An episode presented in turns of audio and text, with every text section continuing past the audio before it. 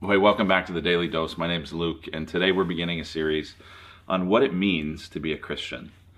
I don't know uh, who exactly you are watching this. Perhaps you would already be someone who would consider yourself a Christian, or perhaps you're someone who's exploring the faith. Maybe you're even skeptical of it. Maybe somebody sent this to you because they thought it might help you. And so, what I want to do over the next series of videos is just talk about what does it mean to be a Christian. And there's so many different angles and so many different ways we could take this. Uh, but I want to share with you five reasons why I think you should at least want to be a Christian, why you should want it to be true. Uh, you may not believe it, and you may not have investigated why you do or don't believe it, but I, I just want to share with you some reasons why I, I hope you'll consider it. And if you're already a follower of Jesus, this should really encourage you that, that what it means to be a Christian is just hugely significant. So the first thing that it means to be a Christian is that you get to have relationship with the most amazing person who ever lived and that's Jesus. Even just the word Christian means little Christ. It's someone who's following in the way of Jesus, someone who's following after Christ. And so, in the next few videos, I'll talk about a lot of different things that Jesus does for us and things that Jesus accomplishes for us and things that are changed in our lives because of Jesus. Uh, but I just have to start by saying the, the biggest thing that it means to be a Christian is that you get to know Jesus.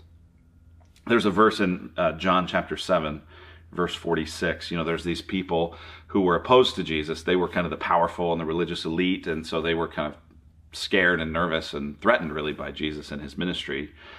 And uh, they were saying hey we need to arrest this guy. In in john chapter 7 it says these officers came to the chief priests and the pharisees those are religious leaders and they said to them why did you not bring him? Why didn't you arrest this guy and the officers answered no one ever spoke like this man in other words, he was just too we we we couldn't we couldn't catch him. We couldn't do anything with him. And as you follow Jesus in Matthew, Mark, and Luke and John, what you just see is that people are just marveling at him.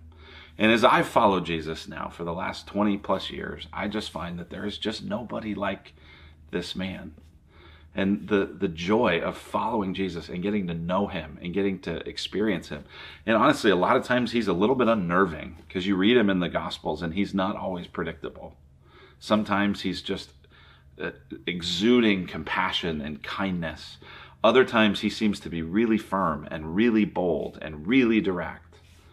There's times where uh, he does exactly what you think he might do. There's other times when he doesn't at all.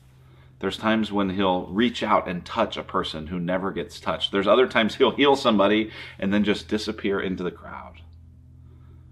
Jesus is like nobody else. And when you follow Jesus, you get to experience this relationship with Jesus, who the Bible says is God. And so there's no reason uh, that we should be surprised that Jesus is amazing because Jesus is God in the flesh. And yet, when we encounter him, he does surprise us, and he surprises us with his perfection. I want to share with you this quote. This uh, comes from John Watson, who uh, was a follower of Jesus hundreds of years ago, and then somebody's updated and paraphrased this. But here's, I think, a good description of what it is to follow Christ and to know him. It says this Despite his high claims, Jesus is never pompous. You never see him standing on his own dignity. He is tenderness without weakness, strength without harshness humility without the slightest lack of confidence, unhesitating authority with a complete lack of self absorption, unbending convictions without the slightest lack of approachability, power without insensitivity, enthusiasm without fanaticism, holiness without Pharisaism, passion without prejudice. Nothing he does falls short. In fact, he's always surprising you and taking your breath away because he's so incomparably better than you could imagine for yourself. Why? The surprises you get when you read the life of Jesus are the surprises of perfection. There's never a false step, never a jarring moment. This is life at the highest. What does it mean to be a Christian? It means to walk in relationship with life as, as at its highest, and that's Jesus himself.